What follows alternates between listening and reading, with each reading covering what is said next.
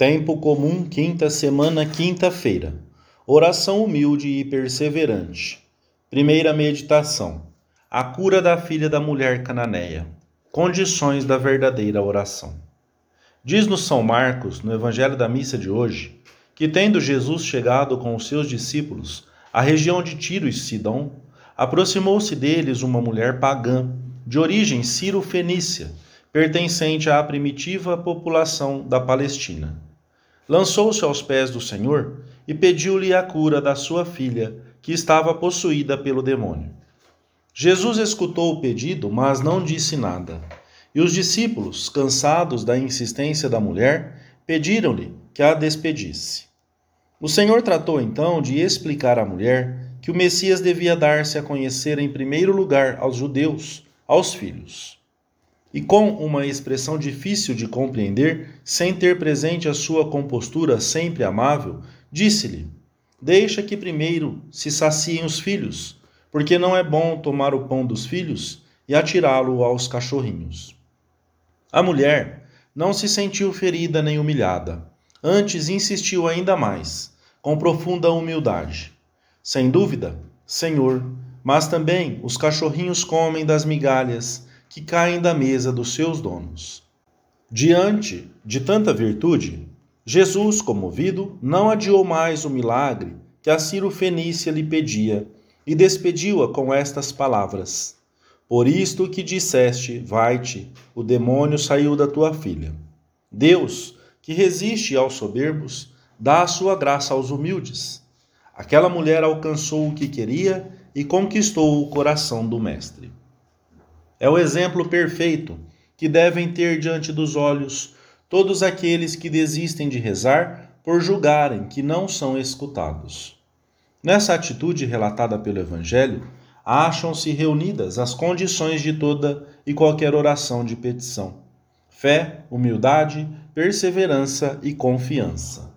O intenso amor daquela mulher pela filha, possuída pelo demônio, deve ter agradado muito a Cristo e os próprios apóstolos voltaram certamente a lembrar-se dessa mulher, quando ouviram mais tarde a parábola da viúva importuna, que também conseguiu o que queria pela sua teimosia, pela sua insistência. A verdadeira oração é infalivelmente eficaz, porque, como diz São Tomás, Deus, que nunca se desdiz, decretou que fosse assim. E para que não deixássemos de pedir, o Senhor incutiu-nos essa certeza com exemplos simples e claros. Se entre vós um filho pede pão ao pai, porventura lhe dará ele uma pedra? Ou, se lhe pede um peixe, dar-lhe-á, em vez do peixe, uma serpente? Quanto mais vosso Pai que está nos céus. Deus nunca negou nem negará nada aos que pedem as suas graças da forma devida.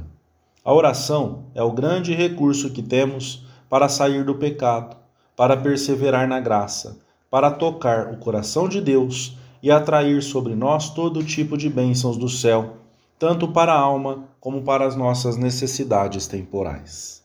Sempre que peçamos a Deus algum dom, devemos pensar que somos seus filhos e que Ele está infinitamente mais atento a nós do que o melhor pai da terra pode estar em relação ao mais necessitado dos seus filhos.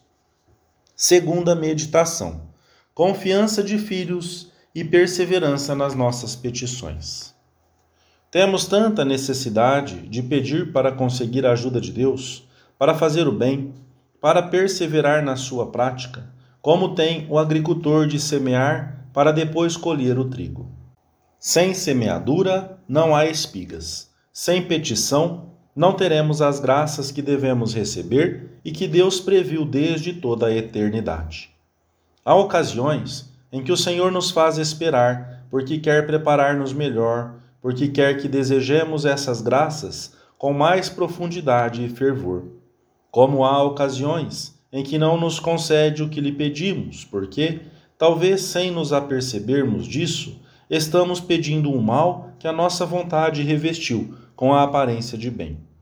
Uma mãe não dá ao seu filho uma faca afiada que brilha e atrai, e que a pequena criança deseja apaixonadamente. Ora, nós somos como um filho pequeno diante de Deus. Quando pedimos uma coisa que seria um mal, ainda que tenha a aparência de um bem, Deus faz como as boas mães com os seus filhos pequenos. Dá-nos outras graças, que serão realmente para o nosso bem, ainda que pela nossa visão curta as desejemos menos. Portanto, a nossa oração deve ser confiante, como quem pede a um pai, e serena, porque Deus conhece as necessidades que temos muito melhor que nós mesmos.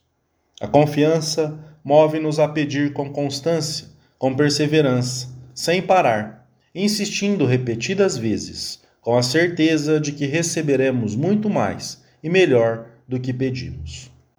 Devemos insistir como o amigo importuno que não tinha pão, ou como a viúva indefesa que clamava dia e noite perante o juiz iníquo. Pedi e dar-se-vos-á, buscai e achareis, batei e abrir-se-vos-á. Porque todo aquele que pede recebe, e quem busca acha, e aquele que bate abrir-se-lhe-á. A própria perseverança na petição aumenta a confiança e a amizade com Deus. E esta amizade, produzida pela oração de petição, abre caminho a uma súplica ainda mais confiante, como, se tendo sido introduzidos na intimidade divina pela primeira petição, pudéssemos implorar com muito mais confiança na vez seguinte.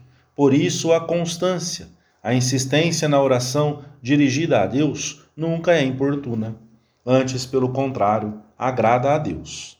A mulher cananeia é um exemplo de constância que devemos imitar, ainda que aparentemente o Senhor não a escute. Santo Agostinho ensina que às vezes a nossa oração não é escutada, porque não somos bons, porque nos falta pureza no coração ou retidão na intenção, ou porque pedimos mal, sem fé, sem perseverança, sem humildade.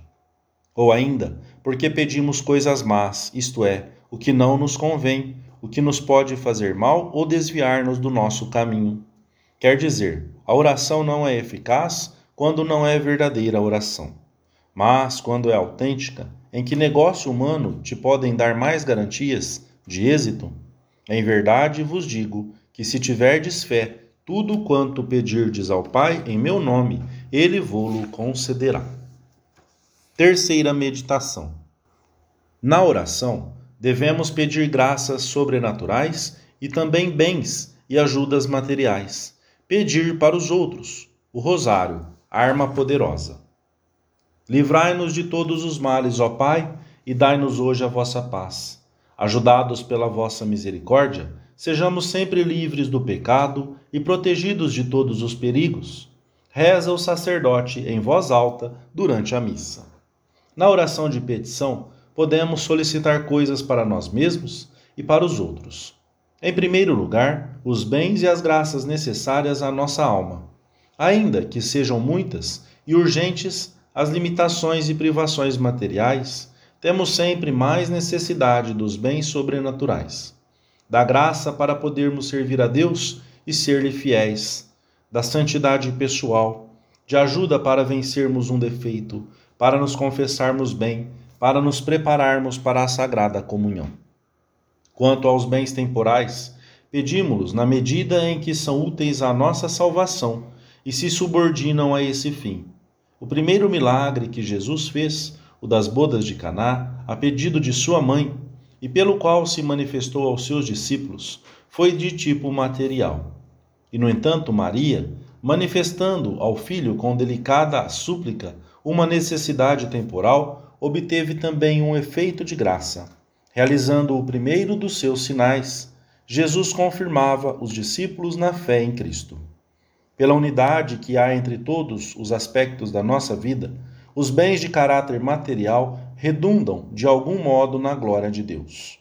O milagre de Caná anima-nos e move-nos a pedir também graças de cunho temporal, mas sem nos esquecermos da advertência de São Gregório Magno. Uma pessoa pede a Deus, na oração, que lhe conceda por esposa uma mulher à medida do que deseja. Outro pede uma casa de campo outro uma roupa, outro alimentos. Devemos realmente pedir essas coisas a Deus Todo-Poderoso quando nos forem necessárias. mas devemos ter sempre presente, na nossa memória, o preceito do nosso Redentor. Buscai primeiro o reino de Deus e a sua justiça, e o resto vos será dado por acréscimo. Não dediquemos o melhor da nossa oração a pedir só os acréscimos. É também muito grato a Deus que lhe peçamos graças e ajudas para os outros, e que encareçamos a outras pessoas que rezem por nós e pelas nossas iniciativas apostólicas. Reze por mim, pedi-lhe como faço sempre, e respondeu-me espantado: Mas está lhe acontecendo alguma coisa? Tive de esclarecer-lhe que a todos nos acontece ou ocorre alguma coisa em qualquer instante, e acrescentei-lhe que quando falta a oração, passam-se e pesam mais coisas. E a oração consegue evitá-las e aliviá-las. A nossa oração deve estar repassada de abandono em Deus e de profundo senso sobrenatural, pois, diz São João Paulo II, trata-se de cumprir a obra de Deus, não a nossa. Trata-se de cumpri-la segundo a sua inspiração e não segundo os nossos sentimentos. A Virgem Nossa Senhora retificará todas as nossas petições que não sejam inteiramente retas, para que obtenhamos sempre o melhor. O rosário é uma arma poderosa para alcançarmos de Deus tantas ajudas de que necessitamos diariamente, quer para nós, quer para as pessoas por quem pedimos. Senhor nosso Deus, concedei-nos sempre a saúde da alma e do corpo, e fazei com que, pela intercessão da Virgem Maria, libertados das tristezas presentes, gozemos das alegrias eternas. Amém.